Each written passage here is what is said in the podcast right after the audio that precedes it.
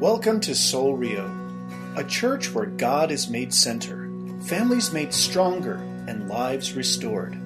Today's sermon is entitled Getting Ready The Good News is Here, presented by Pastor Floyd Silva on December 24th, 2016. Of a coming Savior. You know, you and I, we have a lot in common. There's a lot of similarities. We're all human. We're either male or female. We feel things and we have emotions that are all similar in nature. You know, we're, we're common in our commonalities. And there are many things that, that bring us together as individuals. There's not too many things in our life that, that really separate us as individuals. Some of us may have different vocations, different jobs, things that we do in this life. But the reality is, is that we are pretty, pretty common people. So tonight, as, as we celebrate the birth of Jesus Christ, as we look at the passages that we have in front of us, I want you to grab your Bibles and turn to the Gospel of Luke, chapter 2. And we're going to read this story, the story of the angels coming and sharing with these shepherds the good news to these common men the good news of a coming Savior. See, that's really, truly what Christmas is about, isn't it? We're, we're here to celebrate Jesus Christ. We're here to, to praise God because He sent His only begotten Son for you and I, for common people. And tonight, as we celebrate, as we bow our hearts before our God, I pray that, that we would hear and understand the story and really truly accept and know what God has truly done for each and every one of us as we celebrate this time of year. Will you pray with me? Father, we thank you for your love for us. We thank you for the grace. And tonight we rejoice. We, we sing praises to you, Father. We, we shout aloud saying thank you because of what you've done for us through your Son, Jesus. Lord, today a Savior was born. Today we celebrate our Savior. So, Lord, tonight as we gather together in Jesus' name, as we gather to, to worship you and to celebrate you, remind us that you are the reason we have this season. Remind us that, that you are the God that created us. And you created us to have one thing in common, and that is to be in relationship with you, to live with you, to walk with you, Father. So as we read this passage, we read from your word tonight, I pray that you would open our hearts, that you would clear our minds, and that we would be attentive and we would listen to the things that you would have for us this evening. Lord, we love you and we thank you for your love for us. We pray this in Jesus' name. Amen. Well, if you would look to the Gospel of Luke, chapter 2, or we're going to read tonight in, in verses 8 in that chapter all the way through verse 20. It'll be up on the screen. You can look at it on your phone or your iPads. Uh, if you have your Bibles with you, there's Bibles under the chairs too. Uh, if you want to use one of those, you're welcome to use that. Uh, but let's read this passage together. And uh, in the Gospel of Luke, chapter 2, verses 8 through 20. It says, There were shepherds living out in the fields nearby, keeping watch over the flocks at night. An angel of the Lord appeared to them, and the glory of the Lord shone around them and they were terrified. But the angel said to them, Do not be afraid. I bring you good news that will cause great joy for all of the people. Today in the town of David, a Savior has been born to you. He is the Messiah, the Lord. And this will be a sign to you. You will find a baby wrapped in clothes and lying in a manger. Suddenly, a great company of the heavenly host appeared with the angel praising God and saying, Glory to God in the highest heaven, and on earth peace to those on whom his favor rests. When the angels had left them and gone into the heaven, the shepherds said to one, one another, Let's go to Bethlehem and see this thing that has happened, which the Lord has told us about. So they hurried off and found Mary and Joseph and the baby who was lying in the manger. When they had seen him, they spread the word concerning what had been told him about this child and all who heard it were amazed at what the shepherds said to them. But Mary treasured up all these things and pondered them in her heart. The shepherds returned glorifying and praising God for all the things that they had heard and seen, which were just as they had been told. So I want you to notice here in this passage that the shepherds were just living in the field. They were just a, a, common people, just doing their job, living their lives like they would do every single day. See, what we see is, is real people that have encountered God, real people that, that are on a journey of faith and understanding what God has for them and what God desires for them. See, there are real people with real lives doing real things. See, our focus this holiday season at this time of year should be focused on what God has done for you and I.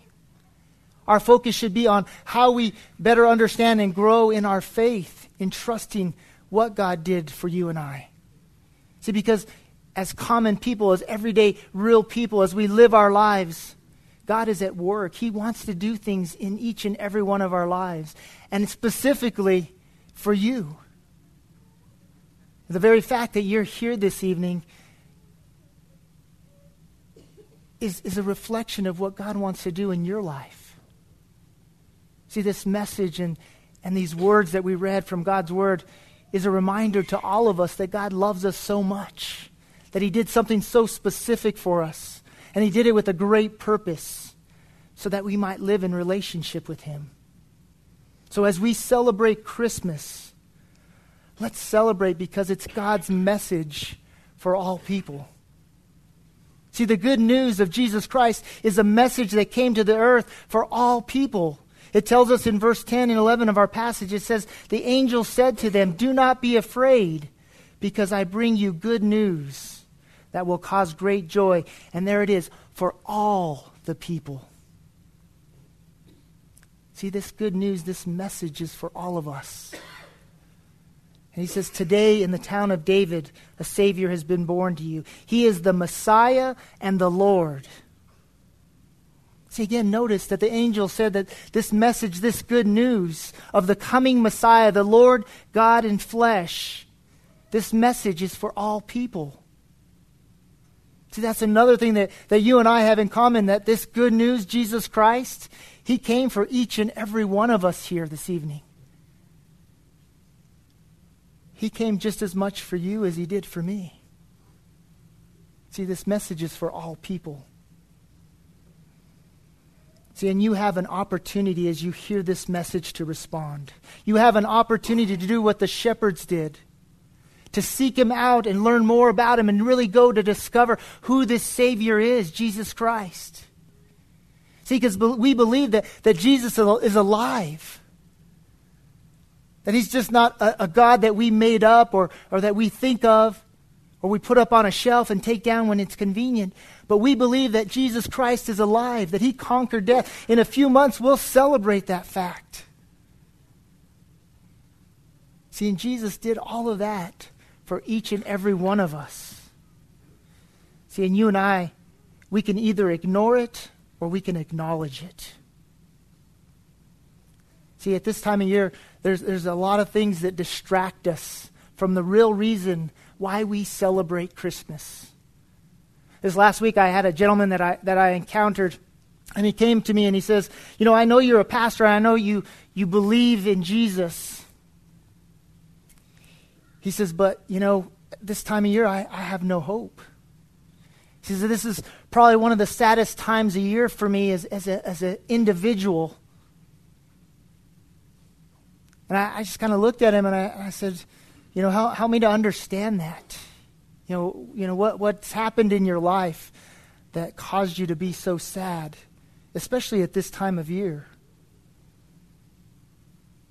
He says, goes on to tell me a little bit about his life and, and a few of the things that, that had transpired in his life and the hurt that he had experienced in his life. And he says, you know, it always seemed at this time of year when everybody was so excited about the holiday season, about what was going on, all I could think about was my hurt and my pain. I know that, that many of us here tonight, many of us here tonight have that same emotion. There's things that, that have happened in our lifetime that, that stir emotions in us, that cause us to, to not have that joy or that excitement of this season.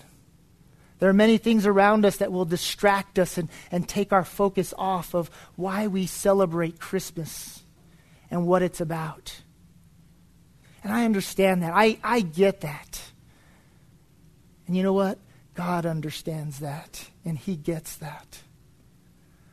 But I want you to know tonight that this good news, this message of hope, this joy that has come, has come for you. And it's come to take your mind off of the things of this world, the things that would distract you, the things that have hurt you in the past, and to remind you that, yes, we do have hope.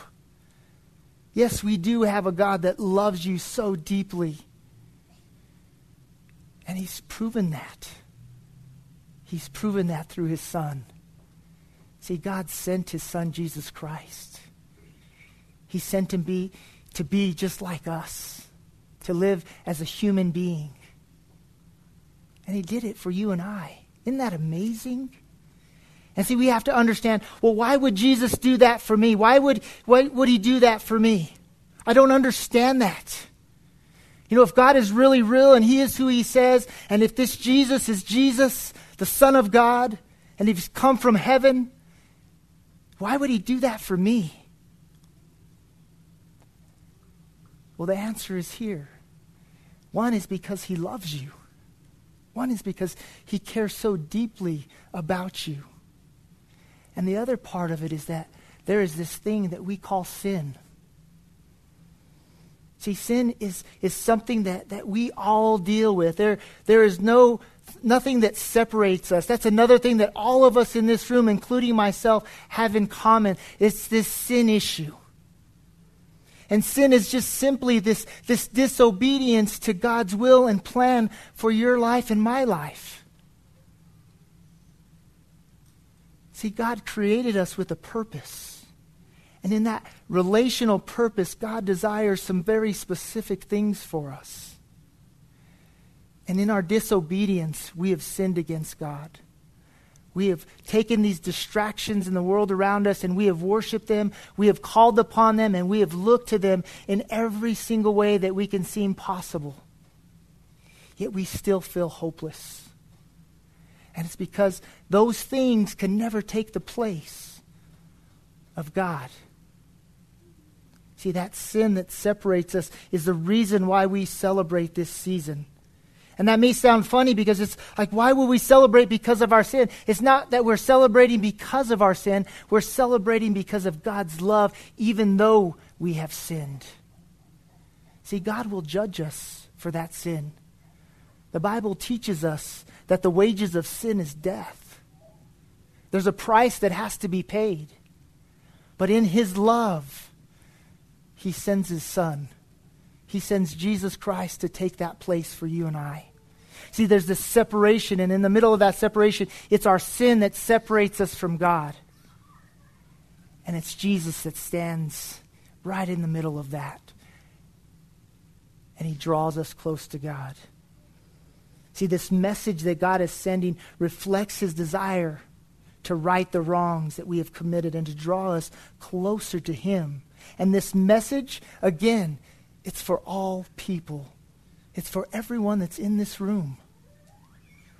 Hebrews chapter 12, verse 28 and 29. It says, Because of this, he says, Therefore, let us be grateful for receiving a kingdom that cannot be shaken and thus let us offer to God acceptable worship with reverence and awe, for our God is a consuming fire. See, because of this, because of what God has done for us, because of what He has given you and I through His Son, Jesus Christ, we should come and gather together and celebrate His birth. We should praise Him with reverence and awe because of what He did for me. Because his love for me and his love for you. See, God did this for all mankind. God did this for you. See, and if we are grateful for what God has given us, we will respond in reverence and awe. And that's why we celebrate Christmas. It's the good news of the Savior, Jesus Christ. That's why we celebrate today. And it's truly good news for all mankind. See, the proclamation of this good news in our story moves the shepherds to respond. Not only did they accept it, but they pursued it.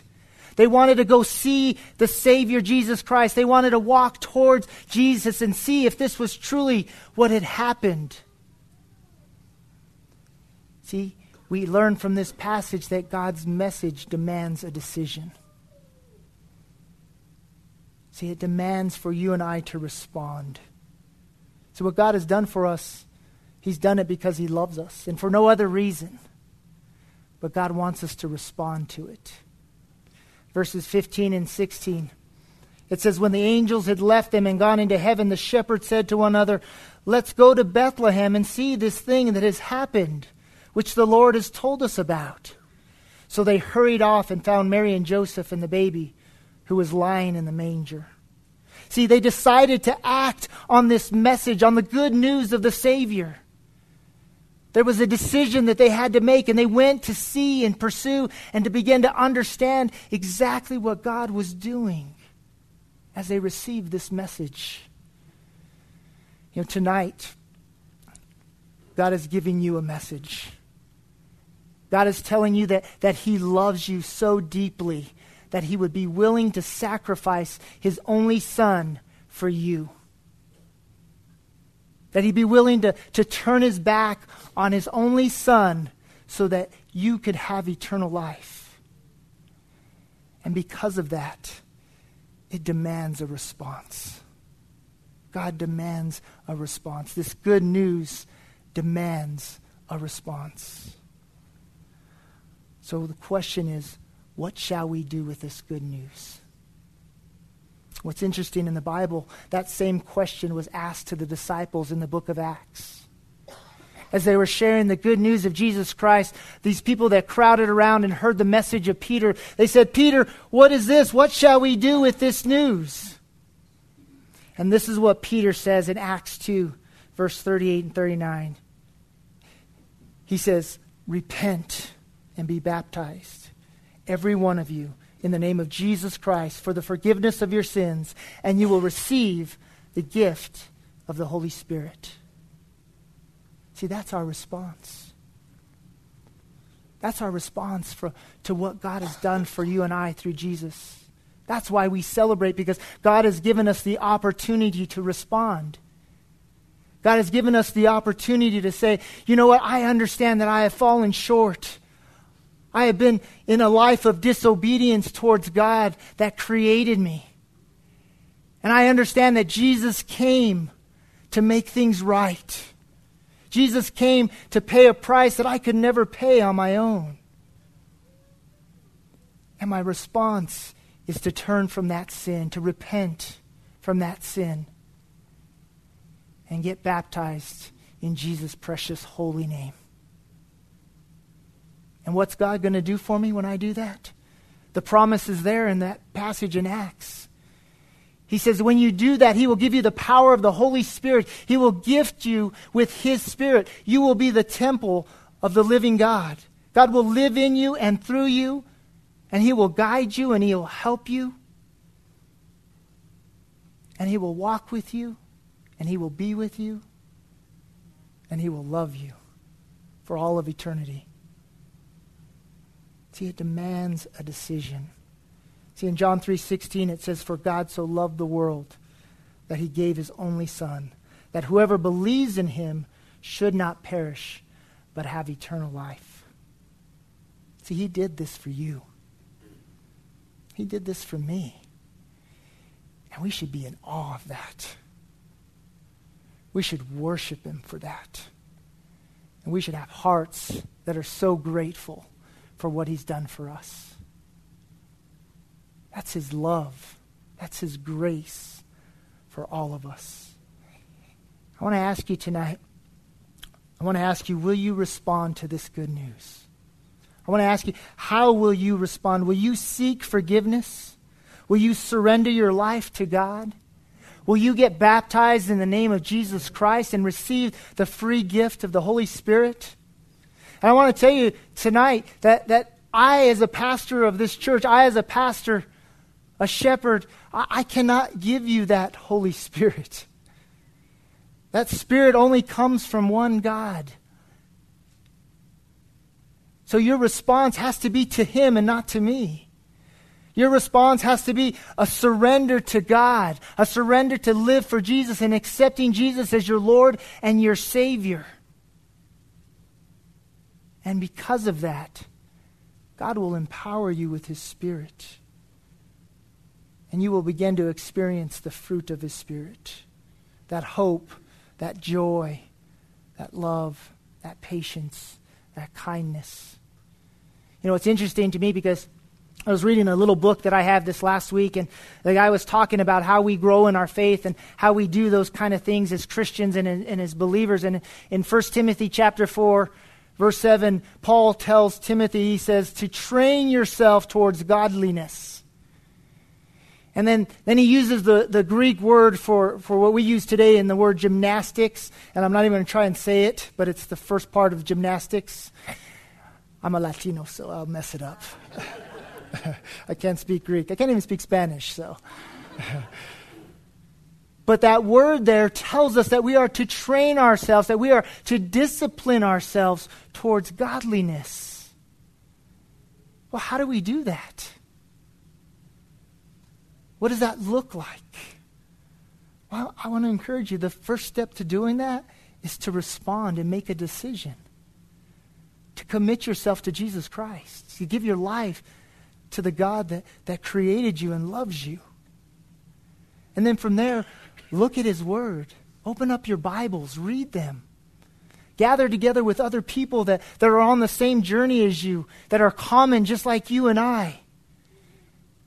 And talk about God's Word. Grow together, encourage each other, walk with each other, love each other, give grace to one another.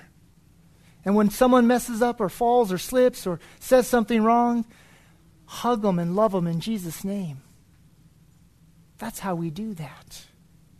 See, because when we respond to this good news, if we decide to do this, I want you to know that this good news, Jesus Christ, He will change your life forever.